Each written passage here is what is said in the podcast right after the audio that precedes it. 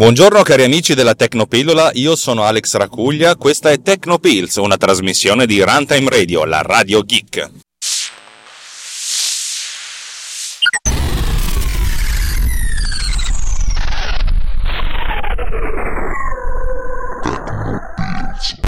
Allora, Puntata, puntata standard stavolta. Oh, di solito dico sempre che c'è una puntata speciale, invece questa volta è una puntata standard.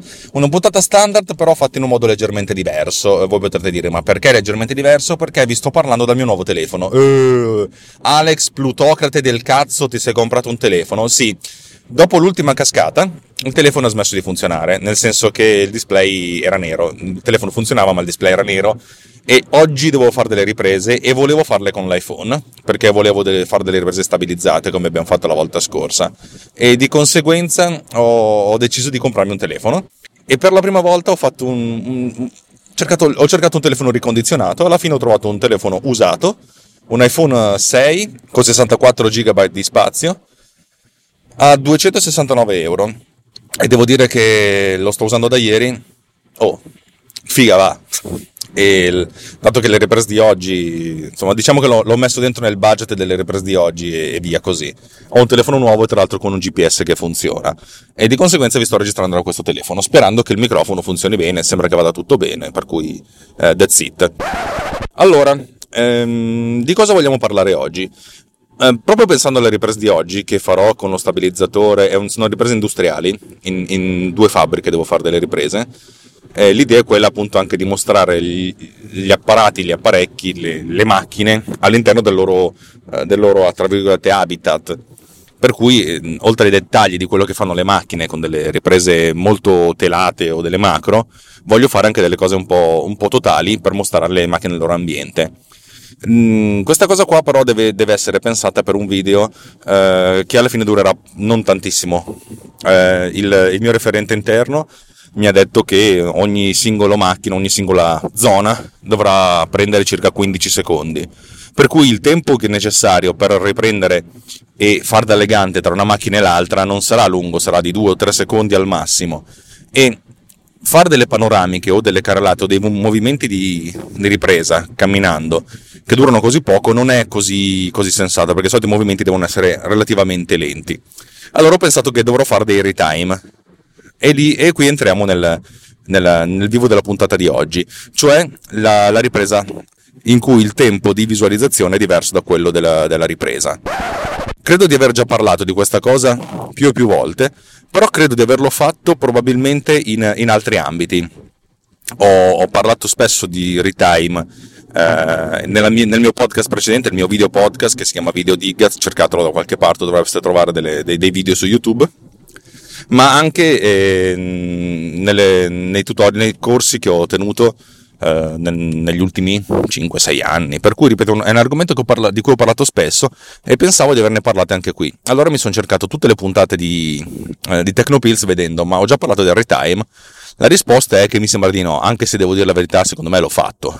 Per cui diciamo che sul retime vero e proprio andrò via abbastanza mh, tranquillamente, mentre mi concentrerò molto sul, su quello che è il nocciolo della, della giornata di oggi, cioè il retime variabile ovvero sia quando la, la, modifica del tempo di riproduzione è, è, variabile, non è costante nel tempo, che secondo me è la cosa più difficile e vi spiegherò anche perché. Allora, partiamo dalle, dalle, riprese, dalle, dalle riprese, in cui si pensa ab origine di dover, di dover fare un retime. Eh, spesso e volentieri è molto comodo sapere che bisogna, bisogna fare un, una, un, cambiamento del tempo a, post, a, posteriori perché si fanno delle riprese in maniera differente. E si fanno in maniera differente sia nel caso in cui eh, la ripresa sarà rallentata, cioè dobbiamo mostrare dei movimenti più lenti, il famoso rallenti, avete presente le cose che vanno piano, eh, tipo in 300 quando sto per ammazzarti con una spadata, porco due! Oppure eh, oppure se, sono velocizzate, tipo lo so che è terrificante, però utilizzo l'onomatopea per far capire che le cose vanno più velocemente. Eh, storicamente quando si, fanno, quando si pensa a una ripresa eh, che deve essere poi rallentata, si parla di overcranking in termini tecnici, cioè in inglese. Significa girare con una frequenza di fotogrammi superiore a, a quella standard. Facciamo il caso più semplice, che noi lavoriamo nel cinema. Il cinema lavora a 24 fotogrammi al secondo, in realtà sono 23,98, però facciamo finta che siano 24, proprio arrotondiamo molto semplicemente. Noi giriamo 24 fotogrammi al secondo, cioè scattiamo 24 fotografie di seguito al secondo, e mostriamo 24 fotogrammi al secondo. Se noi vogliamo mostrare un tempo più, più lento, dobbiamo girare più velocemente. Se vogliamo dimezzare il tempo, dobbiamo raddoppiare il numero di fotogrammi al secondo.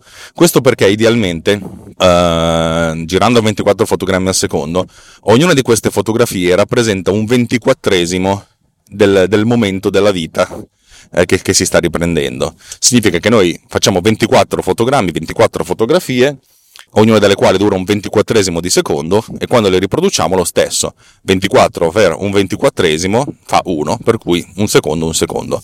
Se noi giriamo 48 fotogrammi al secondo, cioè il doppio, ogni singolo fotogramma rappresenta un quarantottesimo di secondo della vita che stiamo riprendendo, cioè una durata più breve, una durata dimezzata.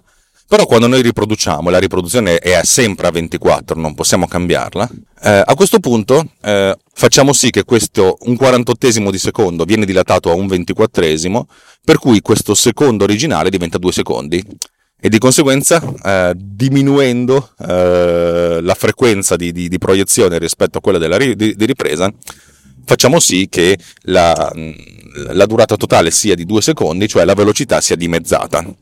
E già la velocità dimezzata per certi versi molto, rende molto bene, cioè molto spesso basta soltanto la velocità dimezzata per, per far capire che si sta facendo una cosa a rallentatore. Spesso e volentieri anche dal punto di vista della percezione la velocità dimezzata sembra ancora più lenta. Eh, lo so che è strana sta cosa, però già, già la metà è, è, è, è più che sufficiente. Per cui è una cosa di cui tenere conto. Il contrario è l'undercranking, cioè girare a meno fotogrammi al secondo pensando di velocizzare, ed è il principio del timelapse. Ne abbiamo parlato nel timelapse, ecco, ecco quando ne abbiamo parlato nel timelapse. Per cui, ripeto, vorrei andare via velocemente, cioè se voi scattate una fotografia al secondo, poi quando ne proiettate 24, moltiplicate la velocità per 24, per cui quelli che sono 10 secondi in proiezione sono 240 secondi di ripresa reale. In 10 secondi raccontiamo 4 minuti. Questi sono i casi estremi e anche i casi più semplici. Quello di cui vorrei parlare oggi è il retime variabile ed è una cosa un po' più complicata eh, perché il retime variabile necessita di eh, avere una, una, un'idea di come funziona eh, il retime ehm, a dei fotogrammi che non sono multipli di 24 o di 30 se giriamo 30 fotogrammi al secondo o 25 se, sono, se giriamo 25 fotogrammi al secondo e la sintesi tra due fotogrammi contigui, cioè il primo e dopo. Ovviamente, ripeto, se partiamo da eh, dimezzare la velocità, cioè raddoppiare, le cose sono abbastanza semplici. Se eh, vogliamo raddoppiare la velocità, le cose sono semplici anche lì. Quando abbiamo dei, dei, valori che non sono proprio dei multipli, le cose sono più complicate, perché in pratica è un po' come se noi dovessimo prendere un fotogramma che sta o da qui o da là. Ci sono diversi modi, però prima di parlare di questo parliamo effettivamente del retime variabile. Il retime variabile è una di quelle cose dal mio punto di vista, cioè per me, Alex Racuglia, più difficili di tutte. E perché sarebbe più difficile di tutte? È più difficile di tutte perché ehm, interrompe il paradigma per il quale la, la, esiste la timeline. La timeline è una mappatura tale per cui ogni pixel eh, ogni gruppo di pixel a distanza la, geometricamente, i centimetri a schermo, sono direttamente proporzionali alla, mm, come si dice, al tempo che passa. Se noi visualizziamo a schermo intero, larghezza di schermo 1000 pixel, una, un, una, sequenza che dura 10 secondi, sappiamo che ogni 100 pixel c'è un secondo, c'è un, un, par, un, rapporto stretto. E anche se zoomiamo, a questo punto il rapporto è sempre stretto, cioè comunque sempre legato. Quando si va a fare il retime, il retime ci frega perché è il momento in cui eh, non abbiamo più un rapporto diretto, per cui alcune clip potrebbero non essere eh, direttamente correlate. Se il retime viene fatto costante, mettiamo caso che raddoppiamo per una singola clip, è un po' come se noi facessimo, costruissimo da una clip un'altra clip che è raddoppiata e poi la tirassimo dentro la nostra timeline. Eh, questo non ci cambia tantissimo la vita, dal punto di vista della costruzione, perché è un po' come se noi prima prendessimo la clip originale, modific- ne modificassimo la durata e poi la tirassimo dentro la timeline. Per cui è come se noi avessimo ancora un rapporto diretto, di proporzione diretta tra distanza tra pixel e distanza temporale, eh, di, una, di, una, clip che non è quella originale, ma di un'altra clip che è già stata velocizzata. Il problema arriva quando dobbiamo fare dei cambiamenti ehm, di velocità, per cui alcune cose sono veloci e alcune cose sono lente. Anche qui ci sono diversi, diversi approcci. L'approccio che viene utilizzato più spesso, che è quello più facile da gestire, è quello di effettuare dei tagli netti. Cioè, mettiamo caso che dobbiamo fare una clip in cui c'è un personaggio che fa qualcosa e poi si rallenta di colpo e poi magari si velocizza, si velocizza, allora questa cosa qui è ancora abbastanza gestibile, nel senso, mettiamo caso, io ho fatto un video di, di ballo, c'è una ballerina che fa un salto, nel momento in cui salta e apre le gambe, cioè nel una davanti e una dietro, la, la, clip va al rallentatore e appena ritocca a terra torna alla velocità normale. Cioè noi abbiamo un momento preciso in cui dobbiamo cambiare il tempo e un momento preciso in cui dobbiamo cambiare il tempo ancora una volta. Per cui l'idea era quella di prendere questa clip, tagliarla esattamente nel momento in cui salta e poi un altro taglio nel momento in cui atterra e poi rallentare questa, questa parte qui. C'è continuità di, di contenuto perché non è che ci sono, anche se sono tre clip diverse, L'attacco della, della, clip rallentata è esattamente al termine della clip eh, a velocità normale, per cui non c'è uno stacco netto, cioè non, lo stacco è soltanto di velocità, però dal punto di vista del, del, della composizione geometrica dello schermo, cioè quello che si vede è, è, è quello, cioè nel senso sono fotogrammi contigui. Anche questa è una cosa relativamente facile, come vi ho detto. Il problema arriva quando dobbiamo fare un, un retime variabile, quando ci sono delle, delle speed ramp, cioè delle, delle, delle, modifiche di velocità che non sono discrete ma sono continue. Cioè passare da uh, 50 fotogrammi al secondo a 25 fotogrammi al secondo con tutti i valori intermedi, 49, 48, 47, eccetera, eccetera. Cioè, stiamo, dato che si parla di velocità e la velocità è spazio diviso tempo, in pratica questa, questa modifica che è lineare diventa una modifica curva dal punto di vista della percezione, perché è un po' come se noi invece, di fare eh, un taglio netto facessimo una cosa che adesso vi spiegherò con un effetto sonoro fatto da me, in cui c'è praticamente la velocità dipende molto da, dal contenuto, per cui si fa Avete presente adesso? Scusate questo effetto sonoro terrificante. Cioè, l'idea è quella di per velocità normale Avete capito? Cioè, questa cosa qui è molto più complicata da gestire perché noi potremmo immaginare molto facilmente questa cosa se noi usassimo soltanto una clip nella nostra timeline in un momento tale per cui la velocità della testina di riproduzione varia nel tempo. Sarebbe molto facile capire questa cosa se noi potessimo variare la, la, la, velocità della riproduzione, cioè proprio lo spostamento della testina di, di, riproduzione in maniera costante, cioè in maniera continua. Però questa cosa non la si può fare perché la testina di riproduzione va sempre alla stessa velocità perché la proiezione, la, la riproduzione del nostro filmato deve venire sempre alla stessa velocità. E qui le cose diventano un pochettino complicate perché eh, soprattutto nel caso in cui noi vogliamo far sì che certi eventi che sono successi nella ripresa a certi intervalli, in certi istanti, vengano mappati in riproduzione a certi altri intervalli di tempo, magari a tempo di musica. Per cui se sentite questo avete presente, cioè ve l'ho cantato io, dove cantato fa ridere, però fondamentalmente sapete che l'avete sentito già a orecchio come questa cosa funziona. Però eh, a questo punto quello che è successo durante la ripresa deve venire rimappato in maniera anche continua. E, e la cosa come si fa? È una cosa molto complicata e questo ci porterà relativamente lontano in questa puntata, però vabbè, sarà una cosa interessante. In pratica, di solito quando faccio queste cose esco dal programma di, di montaggio video perché non mi dà tutti gli strumenti che voglio e non me, dà, non me li dà con la qualità che vorrei. Final Cut, per esempio, ha degli speed ramp, ma sono degli speed ramp non particolarmente Mm, precisissimi, cioè non mi danno il controllo totale, globale, mondiale su tutto quello che succede. Mentre io, eh, quando voglio degli speed ramp, devo essere veramente sicuro di quello che faccio, al punto tale che io mi faccio un montaggio, mi tengo nota dei fotogrammi, dei singoli numeri di fotogramma che sono necessari, che sono quelli che devo andare a sincronizzare e poi passo il controllo ad After Effects. After Effects che ha un controllo molto più interessante perché uno dei controlli che ti permette di fare è quello del time. Uno potrebbe dire cosa significa quello del time. Uh, After Effects consente di impostare dei keyframe anche del, del time, del, del tempo di riproduzione, in modo tale che noi tirata dentro una clip e applicata e attivata la, la, possibilità di fare il retime, noi possiamo in qualsiasi istante mostrare qualsiasi fotogramma di questa clip, ovviamente partendo dal primo, dall'ultimo naturalmente, eh, non andando oltre i, i, confini e se si va oltre di sotto viene visualizzato un fotogramma nullo. Questa è una cosa fighissima, cioè io praticamente un po' come se avessi una sorta di borsa piena di fotogrammi, il fotogramma 1, il 2, il 3, tipo se c'è una sequenza che dura 24 fotogrammi, io ho una, un, un, cassetto in cui ho tutti i fotogrammi e io di volta in volta posso, posso, scegliere quali mostrare.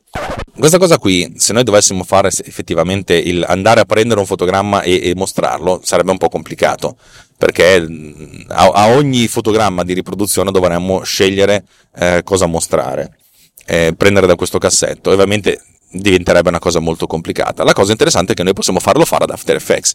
Per cui, se noi abbiamo una sequenza, cominciamo dal lato il caso semplice, abbiamo una sequenza che dura due secondi, da 0, dal fotogramma 0 al fotogramma 47 o dal fotogramma 1 al fotogramma 48.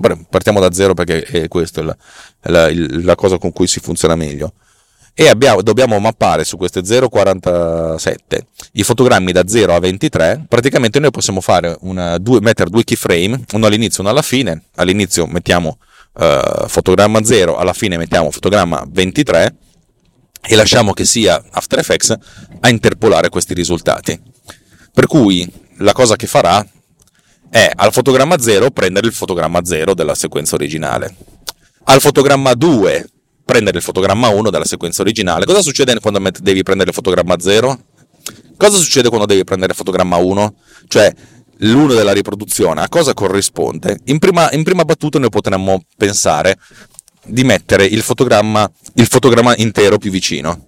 Dato che 1 viene mappato su 0,5, possiamo prendere indistintamente o il fotogramma 0 o il fotogramma 1 della sequenza originale. Lo so, questa roba da spiegare senza farvi vedere un grafico è difficile. Abbiate pietà di me e della mia anima. Insomma, abbiamo questa cosa qui. Diciamo che After Effects si occuperà lui di gestire in qualche modo quale fotogramma prendere per fare il retime.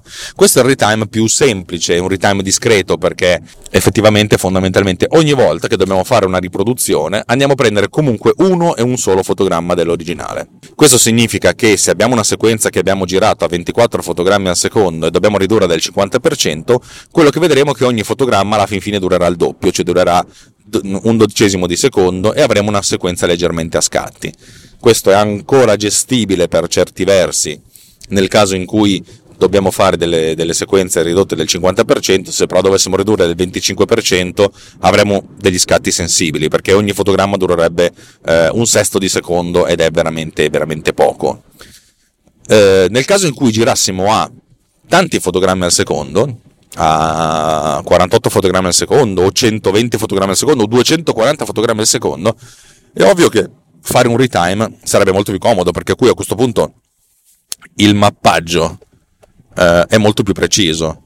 Cioè, io ogni volta vado a beccare il, in, in, riproduzione, cioè vado, vado a cercare nella clip originale il fotogramma più vicino, ed essendo che ognuno di questi fotogrammi è vicino eh, un 240 di secondo, e beh cavolo ci stiamo ben dentro, cioè significa che abbiamo una certa, abbiamo un, una notevole possibilità di andare a beccare, non dico con precisione, però con una, con una buona approssimazione, cioè senza star lì a fare dei movimenti troppo scattosi. Ed è questo il, eh, ed è questo il motivo per cui eh, si gira a tanti fotogrammi al secondo quando si fanno il retime, perché così la riproduzione diventa fluida eh, qualsiasi sia il, qualsiasi nel senso eh, diventa più fluida nel caso in cui dovessimo andare a, a rimappare questi, questo numero di fotogrammi al secondo con un'altra cadenza.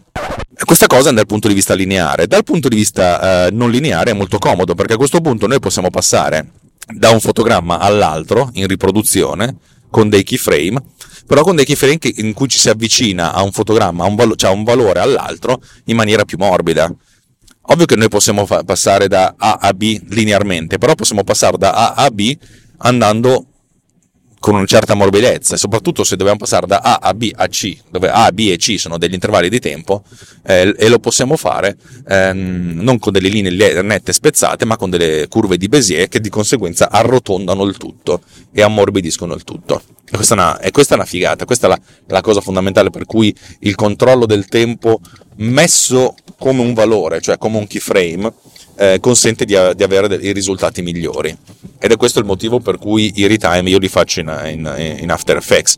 Non, li faccio in After Effects però sulla base del tempo che io vado a impostare in Final Cut. Final Cut mi segno i singoli fotogrammi, cioè io voglio che qui succeda questo, voglio che qui succeda quest'altro. Spesso e volentieri lo faccio con, dei, con, delle spezzate, cioè nel senso con delle cose spezzate, cioè nel senso metto dentro le cose in un montaggio grezzo in cui i punti di arrivo e di fine di ogni singola clip, sia della visualizzazione sia del, del montaggio, sono precisi, però le curve sono spezzate.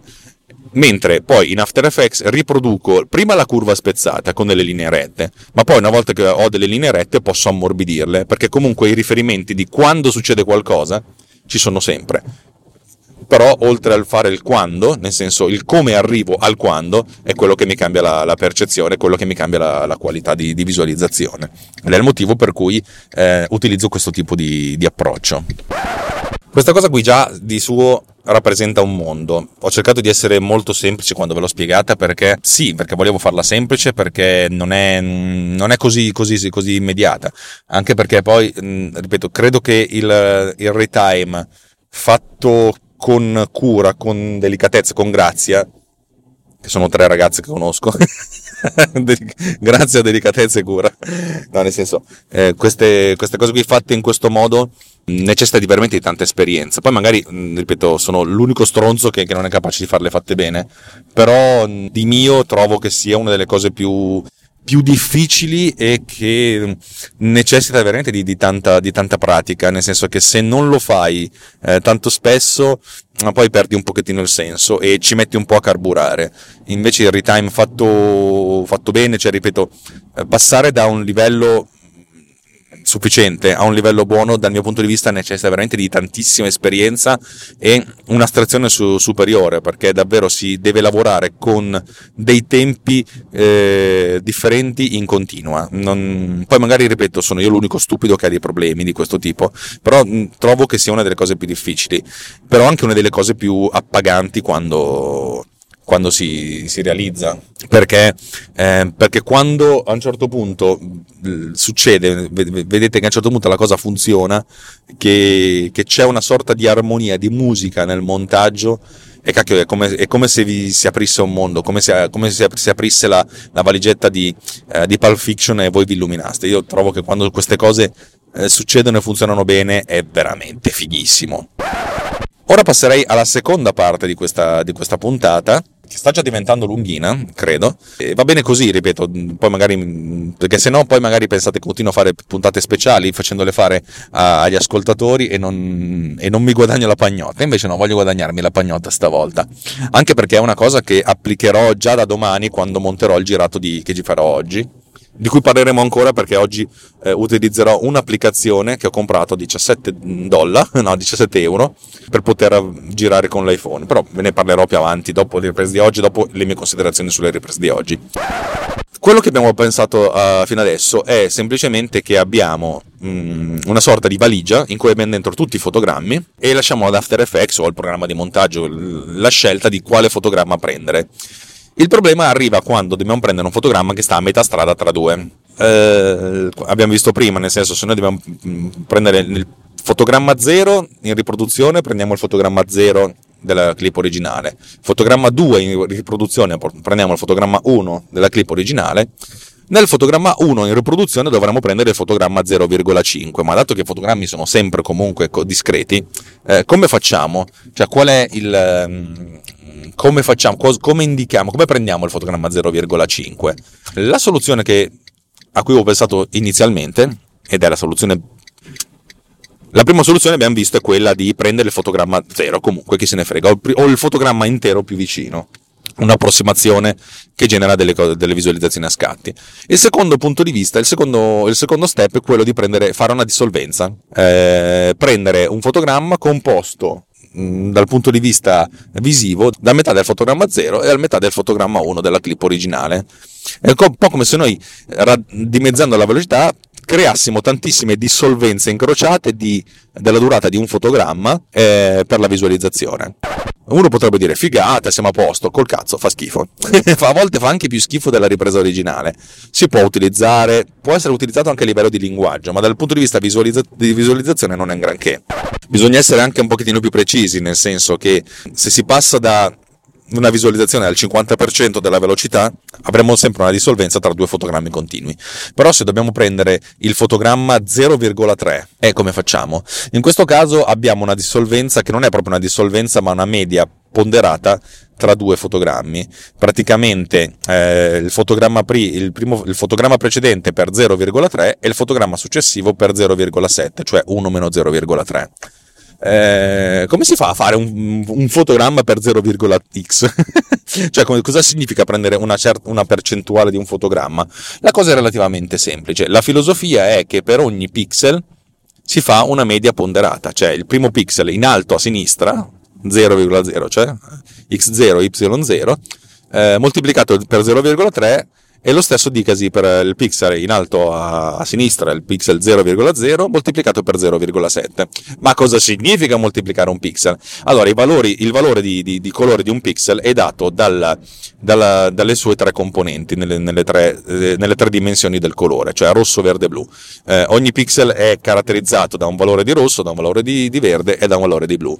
Allora, praticamente il rosso di questo pixel sarà il rosso del primo fotogramma, del primo pixel del primo fotogramma per 0,3 sommato al rosso del secondo fotogramma per 0,7. Poi la componente verde, sempre con questa proporzione, poi la componente blu. Moltiplicate questa cosa per 1920 pixel in eh, orizzontale per eh, 1080 pixel in verticale, circa 2 milioni di pixel, e avremo una immagine in Full HD eh, fatta con la media eh, pesata tra due fotogrammi consecutivi. Non sembra complicato, ma in realtà è relativamente semplice. E questa cosa è la dissolvenza eh, continua, soprattutto la, la, possibilità di prendere fotogrammi non continui eh, anche a intervalli di tempo non, uh, non, non, precisi, per cui se dobbiamo ridurre la velocità eh, di un quarto, noi avremo che il fotogramma 0 in riproduzione sarà uguale al fotogramma 0 della clip originale, il fotogramma 1 in riproduzione sarà lo 0,75 del primo fotogramma più lo 0,25 del secondo fotogramma. Poi il fotogramma 2 sarà lo 0,5 del primo fotogramma sommato allo 0,5 del secondo fotogramma e insomma e via così, avete capito. E ovviamente con tutti i valori possibili, di, dato che si parla di numeri, in numeri in, che non sono reali ma sono in virgola mobile, per cui abbiamo tutta la precisione che ci possiamo permettere, anche perché poi i valori di colore di solito sono a 8 bit, cioè vanno da 0 a 255, per cui diciamo che abbiamo tutta la precisione che ci, ci può servire. Questa cosa, come vi ho detto, mh, non è bella, a volte può anche essere più brutta del, della visualizzazione visualizzazione, eh, come si dice, della visualizzazione eh, tra, scattosa, cioè in cui i fotogrammi vengono presi interi. Eh, spesso nel passato i programmi di montaggio video consentivano di avere come qualità massima della, della, della, del rallenti, del, del, cambiamento di velocità, la modalità appunto a dissolvenze eh, continue, questa che abbiamo visto fino adesso, e per fare delle cose fatte meglio dovevi passare a un programma di, di, di, compositing oppure per effetti speciali oppure pensato esclusivamente per il retime. Le cose non sono più così, questo perché circa 10-15 anni fa sono stati introdotti degli algoritmi chiamati di optical flow, flusso ottico, motion flow, ci sono tanti nomi per questa cosa qua.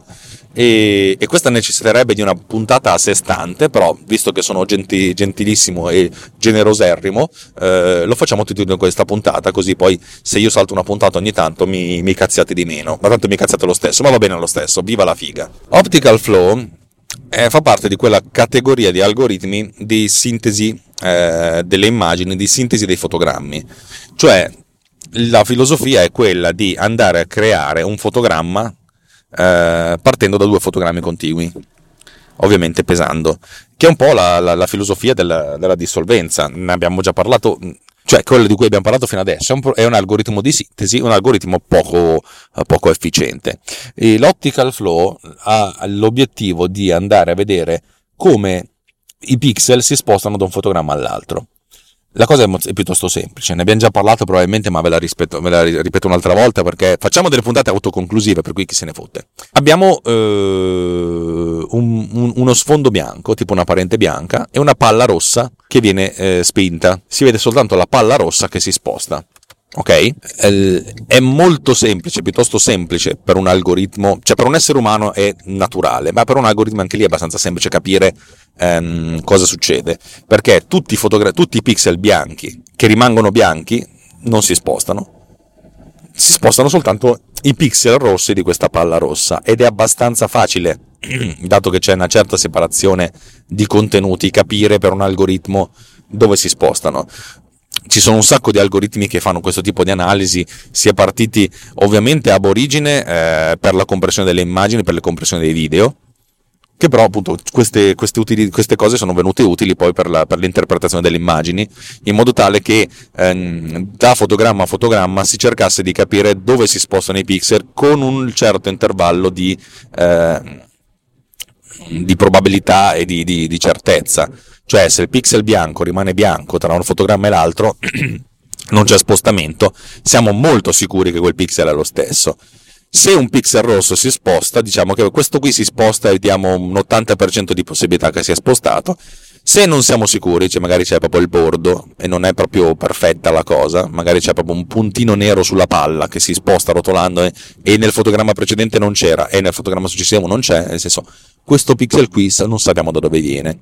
Per cui quello che, quello che viene fatto è creare una mappa vettoriale di ogni singolo pixel dell'immagine o di gruppi di pixel.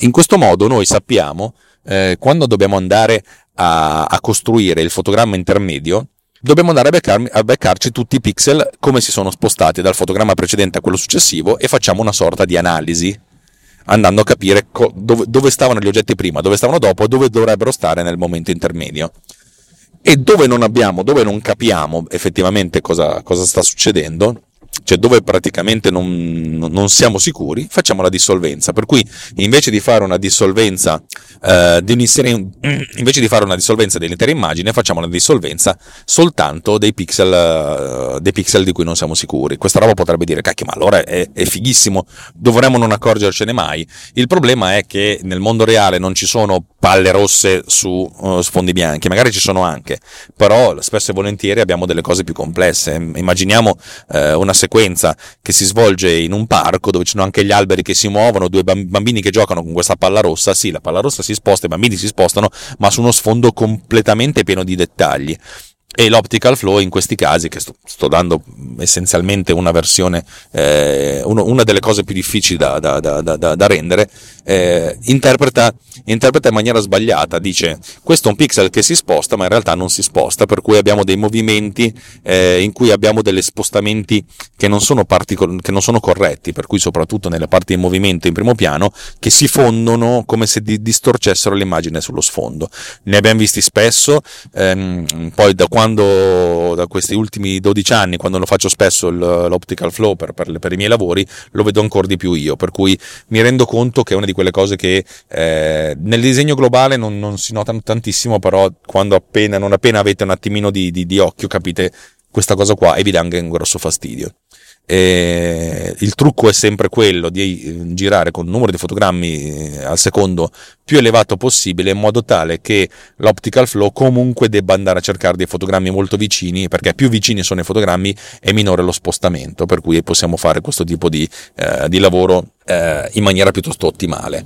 Um, L'optical flow a questo punto dipende molto dall'algoritmo e anche dall'intelligenza dell'algoritmo. Eh, il futuro mh, infatti è l'optical flow associato ad algoritmi di intelligenza artificiale che cerchino di interpretare non soltanto i pixel dell'immagine ma anche il contenuto dell'immagine, cioè eh, sapere che quella che si sposta è una palla rossa o perlomeno che è un oggetto eh, che ha delle rototraslazioni per cui eh, capire già meglio che cos'è sfondo, che cos'è primo piano, eh, in modo tale da, da, da rendere il tutto più eh, più pulito possibile, perché noi esseri umani siamo molto capaci di capire che cos'è oggetto primo piano, cos'è lo sfondo, cioè lo capiamo in maniera naturale, ci viene, ci viene così perché, perché, lo facciamo da quando siamo nati e abbiamo un cervello e un apparato ottico fatto apposta per questa cosa qui. Io credo che l'intelligenza artificiale nei, nei prossimi tempi, eh, soprattutto per questo tipo di, di, applicazioni, si applicherà appunto per eh, far capire alla macchina che cos'è primo piano, cos'è sfondo, in modo tale da eh, riuscire a separarli meglio e a riuscire a gestire meglio questo tipo di, eh, di applicazioni. Detto questo, mh, mm, il filtro più interessante che abbia mai visto sotto questo punto di vista si chiama Twixtor di Revision FX, che è stato il primo ad introdurre questo tipo di, eh, di approccio di optical flow su After Effects. Eh, Twixtor ha un grande pregio che consente di impostare, di utilizzare delle maschere per separare il soggetto di primo piano dallo, dallo sfondo. In questo modo eh, si, si danno degli aiuti eh, concreti al software per la separazione del, del soggetto dallo, dallo, sfondo e di conseguenza per la gestione migliore dei movimenti di, eh, per, i, per i movimenti dei soggetti. Altro aiuto potrebbe venire mm, in certi casi dalla ripresa eh, e dalla separazione, dalla creazione di effetti speciali in cui si ricostruisce il soggetto in primo piano e lo sfondo eh, utilizzando del rotoscoping tipo quello di, di Mocha in modo tale da avere veramente due filmati separati, uno per lo sfondo e uno per il primo piano da interpolare eh, autonomamente. Questo consente di raggiungere risultati migliori però come sempre, eh, dico, come dico sempre, non si può ricostruire un fotogramma in maniera eccezionale se non si è effettuata la ripresa, per cui il rallenti di mille volte, se non si è fatta una ripresa mille volte più veloce, è essenzialmente una ricostruzione, come tutte le ricostruzioni, eh, può andare bene, può andare male, ma non è mai perfetta come, come quella reale. E adesso cos'è che c'è? Cosa possiamo fare per migliorare la nostra, eh, la, nostra, la qualità della, del nostro video? Allora, quello che abbiamo visto fino adesso è essenzialmente che noi abbiamo eh, la possibilità di andare a scegliere, indipendentemente dall'algoritmo che, che, che utilizziamo, eh, un qualsiasi fotogramma eh, del, del, video originale, eh, ri, rimappandolo, ritimandolo in qualche modo e la, più l'algoritmo è sofisticato e più la qualità di interpolazione tra due fotogrammi consecutivi eh, diventa ottimale. Questa cosa ci consente anche di fare dei movimenti morbidi, nel senso di spostarci da un punto all'altro nel tempo eh, con degli easy, cioè con dei movimenti, con dei, degli intervalli eh, morbidi.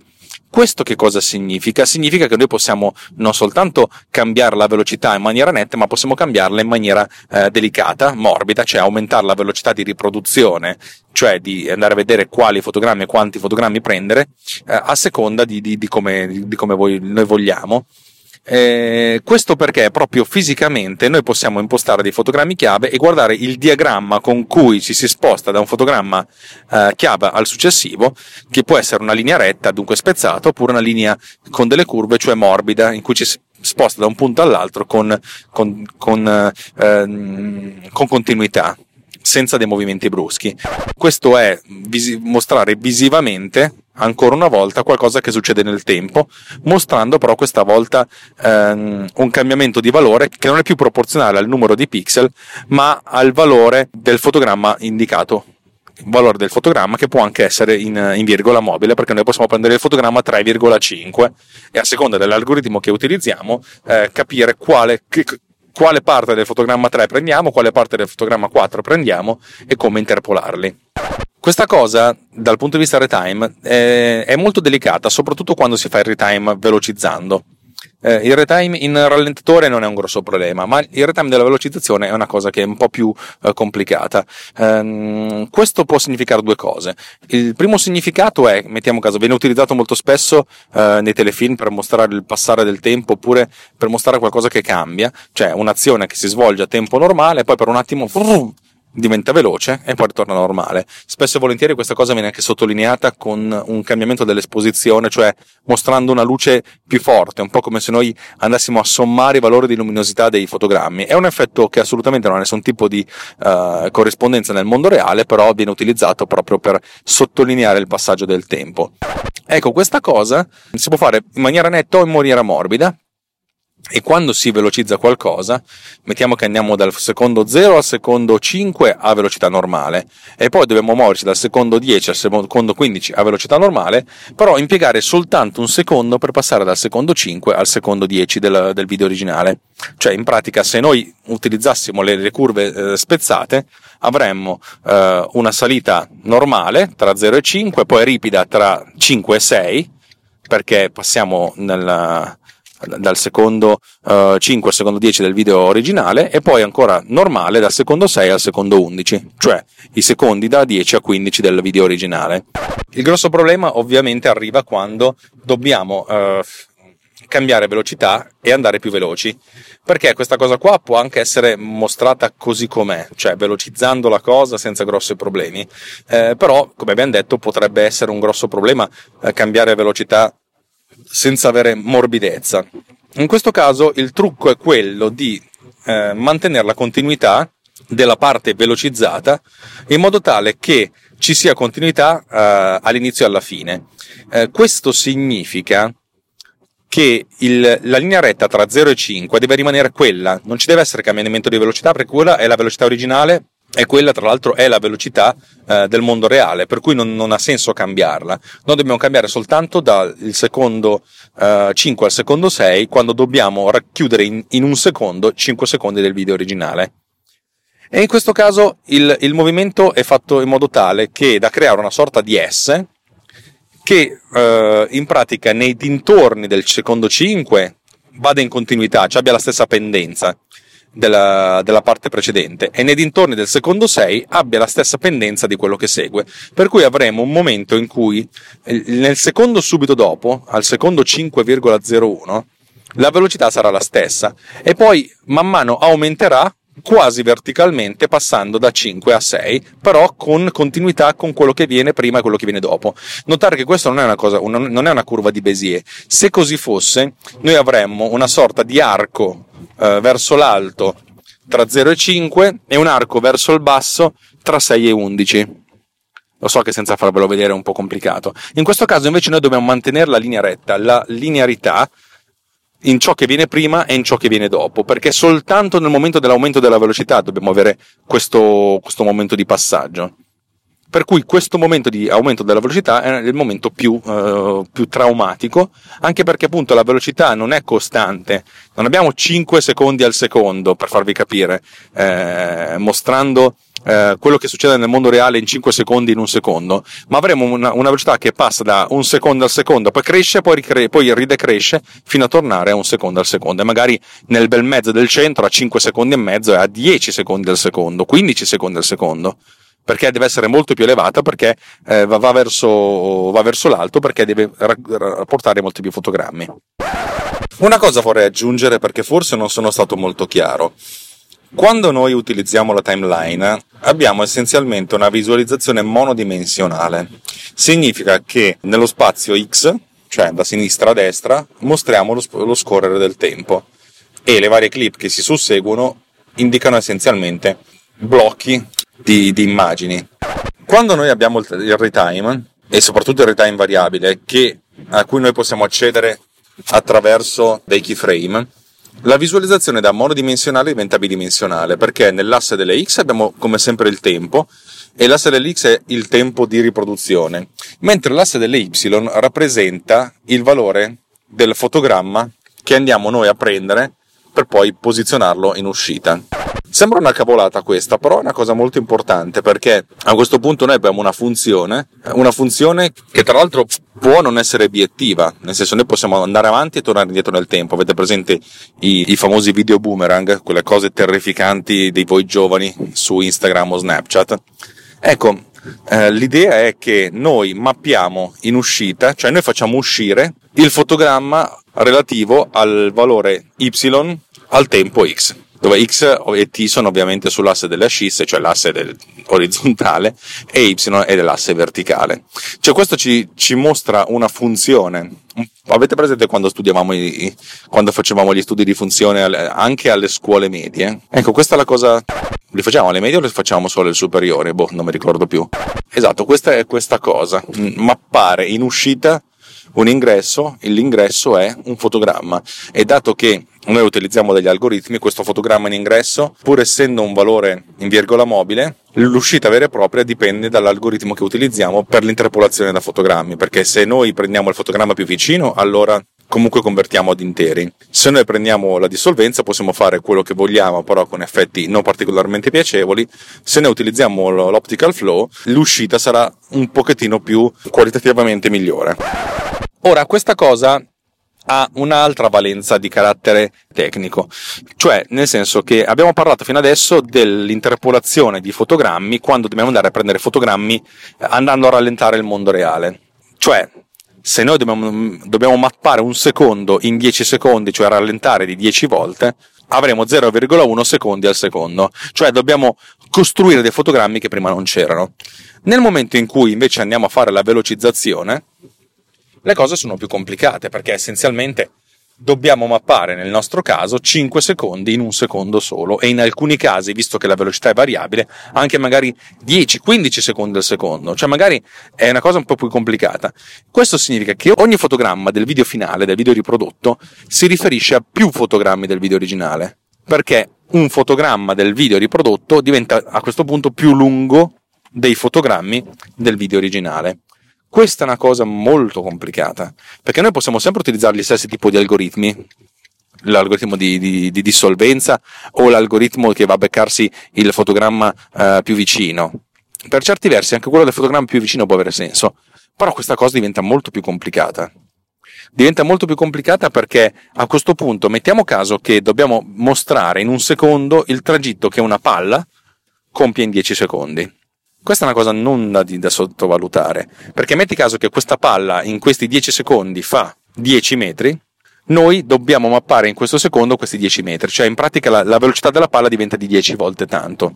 Ma originariamente la palla si muove di un metro al secondo, il che significa che a ogni fotogramma, mettiamo caso che giriamo a 25 fotogrammi al secondo, ogni fotogramma prende 4 cm di spostamento della palla. Se utilizziamo motion blur normale, cioè un motion blur eh, che abbia un'apertura del, dell'otturatore de, di me, della metà della durata del fotogramma, avremo che ogni fotogramma prende lo spostamento di 2 cm. Cioè praticamente non abbiamo soltanto un, una fotografia di dove la sta la palla in quell'istante, ma, ma, mostriamo tutte le posizioni della palla per questi 2 cm. Questa, questa, questa disposizione infinita di, eh, di cose, tra l'altro mostrate eh, velocemente si chiama motion blur. In pratica noi abbiamo una, una dissolvenza di infiniti fotogrammi, ognuno dei quali ha valenza nulla. Nulla per infinito da 1, in questo caso, perché sono infiniti dello stesso ordine, per cui abbiamo che in un unico fotogramma abbiamo una sorta di scia, l'effetto scia, che è l'effetto motion blur. A questo punto le cose diventano complicate, tanto per cambiare, perché eh, mettiamo caso che noi velocizziamo questa cosa di 10 volte, cioè invece di avere un metro in un secondo, facciamo 10 metri in un secondo, se noi facessimo questa ripresa dal vero, avremmo sì che lo spazio uh, percorso dalla palla in ogni singolo fotogramma sarebbe di 10 volte, per cui la scia invece di essere di 2 cm sarebbe di 20 cm. Ok? L'avete capita sta cosa qui? La palla è molto veloce, c'è più scia. Se però noi andiamo a prendere i fotogrammi andando a sottocampionare, cioè andiamo praticamente a prendere un, un fotogramma ogni 10 per velocizzare, ogni fotogramma di questa sequenza che deve essere velocizzata avrà il motion blur sempre di 2 cm, per cui è come se l'otturatore rimanesse aperto un decimo rispetto al valore originale, cioè invece di essere aperto per un cinquantesimo di secondo rimanesse aperto un cinquecentesimo di secondo, che per certi versi la cosa può andare bene, cioè ci sono alcuni casi in cui ci sono delle riprese in cui le riprese stesse necessitano di questo tipo di, di trattamento, ma non è il nostro caso, perché in questo caso noi andiamo a prendere dei, dei, dei fotogrammi così uno ogni dieci, ma non manteniamo questo tipo di, di, di, comunicazione, per cui è come se noi i sottomovimenti li perdessimo. E questa è una cosa complicatissima. Per cui il motivo per cui eh, quando noi facciamo delle velocizzazioni, gli algoritmi più belli, più fighi, non solo vanno a prendere un fotogramma ogni 10, il fotogramma che ci interessa, ma prendono un po' tutti i fotogrammi e in tutti questi fotogrammi vanno comunque a ricostruire il movimento, cioè il, il, il movimento per ogni singolo pixel, e poi applicano questo movimento di ogni singolo pixel, cioè moltiplicato per 10, cioè nel senso le, i, i, movimenti, i 10 movimenti racchiusi in, unico so, in uno solo, e generano un unico fotogramma che ha dentro anche il motion blur il motion blur che non è a questo punto derivato dalla, mm, dalla ripresa, dal, dal, tempo di esposizione, ma dal movimento ricostruito dei pixel o dei soggetti, che poi appunto tanti pixel fanno il soggetto. Questa è una cosa molto molto importante perché consente di avere una comunicazione, cioè, consente di avere delle riprese che sono più fluide. Questo perché vanno a ricostruire sulla base dei 10 fotogrammi quei 20 cm di, di motion blur eh, in modo da tale da mantenere la, la morbidezza delle, delle riprese originali, dello stile delle riprese originali, però sintetizzandole dove per sintetizzandole è creandole ex novo. E ripeto, questa è una di quelle cose a cui magari si fa meno, meno attenzione, però quando si fanno dei, delle velocizzazioni, soprattutto delle velocizzazioni eh, con del retime variabile, e allora questa cosa qui è una di quelle cose che secondo me fa molto la differenza e crea delle immagini molto più fluide e molto più naturali, nonostante naturali non siano perché sono velocizzate di, di 10 volte. Poi potreste dire sì, vabbè, ma sti cazzi della palla. È vero, e sono il primo a dire sti cazzi della palla, però dobbiamo considerare anche delle situazioni in cui non abbiamo soltanto della, i movimenti di un oggetto che è inanimato, ma dobbiamo sintetizzare i movimenti di una persona. Mettiamo caso che dobbiamo ricostruire velocizzandoli i movimenti di uno spadaccino, cosa che nei videogiochi si fa continuamente, è cacchio, l'aggiunta del motion blur per creare il movimento, cioè fornisce il movimento morbido e rotatorio delle, eh, de, della spada, delle, delle, braccia, di tutto il corpo, in maniera molto più costruttiva, molto più bella da vedere. Ed è una quelle cose che, che va mantenute. Ma Devo dirvi che io ho scoperto la bellezza di questo tipo di comunicazione quando ho dovuto fare delle riprese di un evento in cui c'erano delle, delle persone e lo spostamento tra un punto e l'altro della, della camera, eh, inquadrando questo gruppo di persone da un punto all'altro, velocizzando, quando ci ho aggiunto il, lo sfocatore di movimento, e cavoli, cioè questa cosa qua mi ha cambiato la, la percezione, cioè sembrava veramente di eh, ricostruire eh, qualcosa che non esisteva in maniera morbida, fluida, fluida, un movimento che non era naturale, ma allo stesso tempo era naturale, un movimento impossibile reso possibile. Questa è stata una, una, cosa, una di quelle cose che mi ha veramente illuminato e sarei veramente contento di, di poter trasmettere in qualche modo. E mi rendo conto che raccontare queste cose a un telefono e in un podcast solo audio può essere fuorviante per certi versi, però sono, sono, insomma, sono contento se, se, se, anche uno solo di voi dicesse sì, ho, penso di aver capito qualcosa, che figata. Dico tutto questo perché ho fatto delle riprese proprio l'altro giorno eh, con il telefono cellulare, me ne parlerò in una puntata a sé stante perché veramente questa volta ho usato il telefono cellulare in maniera pesante, intensa, con un'applicazione a pagamento stavolta per avere la massima qualità possibile e tutte riprese a 60 fotogrammi al secondo quando il finale è a 30 con, la, con, l'obiettivo di rallentare tutto a 60, a, da 60 a 30, cioè rendere tutti i movimenti lunghi la metà, ma con la possibilità di velocizzare a, pos- a posteriore la cosa. In questo modo, partendo magari dalle riprese di questi reparti, fatte magari in maniera morbida, però passando da un punto all'altro del reparto con delle velocità inaudite, cioè velocità naturale, velocissimo, poi rivelocità naturale, utilizzando tantissimi fotogrammi e andando comunque a creare questi effetti di, di scia che mi rendono tutto il movimento fluido e come se fosse veramente il posizionarsi in una camera tridimensionale in un mondo tridimensionale. Vabbè, insomma, questo ci porterebbe assolutamente lontano. Credo che per questa puntata credo di aver detto tutto quello che dovevo dire. Di conseguenza interrompo qua, ma sono ben contento se mi date un feedback di qualsiasi tipo di, di tornare sull'argomento e magari di aggiungerci delle, delle cose. Come sempre vi dico che se volete interagire col sottoscritto ci sono tanti mezzi, tutti i mezzi che potete trovare per contattarmi, sono, li trovate nelle note dell'episodio, ma se proprio vogliamo andare nello specifico potete cercare Alex Raccuglia su, su internet, trovate, il mio sito web www.alexraccuglia.net e lì c'è un, c'è un form per potermi contattare. C'è un gruppo di discussione, un gruppo bello, bello nutrito, con una percentuale di engagement altissima, fatto che mi, mi, bullo moltissimo di questa cosa, che sta su Telegram. Se non sapete che cos'è Telegram, ma sicuramente lo sapete perché vi ho rotto troppo le palle, andate su telegram.me slash technopillsriot e trovate questo gruppo di 50 rotti persone che chiacchierano di tecnologia a vari livelli e però sempre in maniera molto costruttiva e molto fraterna, per cui se avete un, qualsiasi, un qualsiasi dubbio lo potete esporre secondo me nel 99% dei casi trovate anche una soluzione sensata o comunque qualcuno che vi dà delle indicazioni, delle direzioni da prendere. Vi ricordo che Technopills è una trasmissione di Runtime Radio, che è un network, una sorta di, di, radio, di web radio geek. Sì, il nostro motto è la, la, la radio geek, che insomma è un gruppo, è un collettivo di persone molto eterogenee tra loro che hanno un unico obiettivo, rendere il mondo un posto migliore, perché ognuno di noi ce l'ha in maniera diversa, ha, un, ha, una mission diversa, però secondo me siamo tutte persone che lottano per rendere se stessi migliori e di conseguenza anche il mondo un posto migliore. È uno statement molto forte, cioè una dichiarazione di intenti non, non da poco, ma mi sento di, di, poterla, di poterla, sottoscrivere e, e che pot- possano sottoscriverla anche tutti quelli che partecipano a Runtime. Infine, se però se le cose che facciamo vi piacciono, condividete, ehm, condividetele, ditene in giro, dateci comunque del feedback. Potreste anche dire, oh, fate delle cazzate enormi, per me è una cosa positiva. Eh, se date del feedback è una cosa bella. Se andate su rantemradio.it slash anch'io potete contribuire con la nostra campagna di patroning.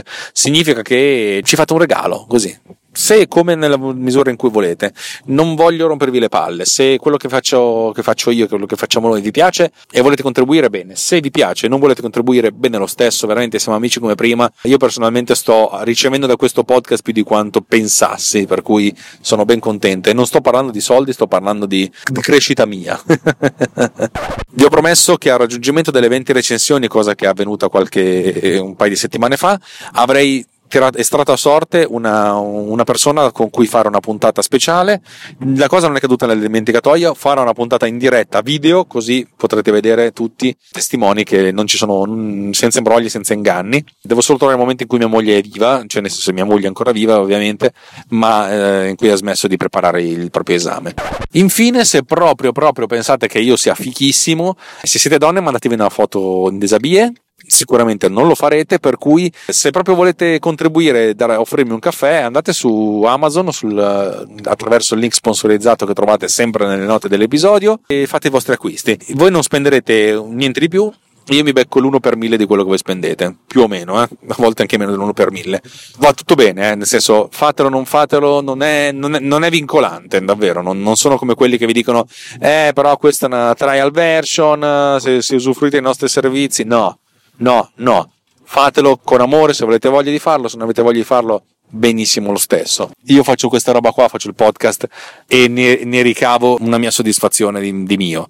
Non è, non è, materiale, è una soddisfazione, una soddisfazione mia, tutto qui.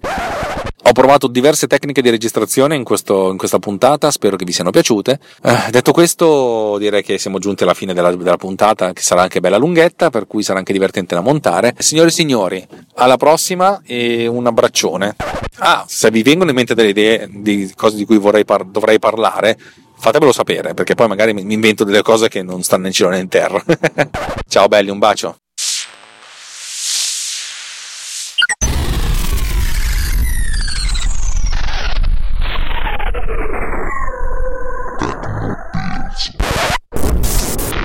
This episode has been produced with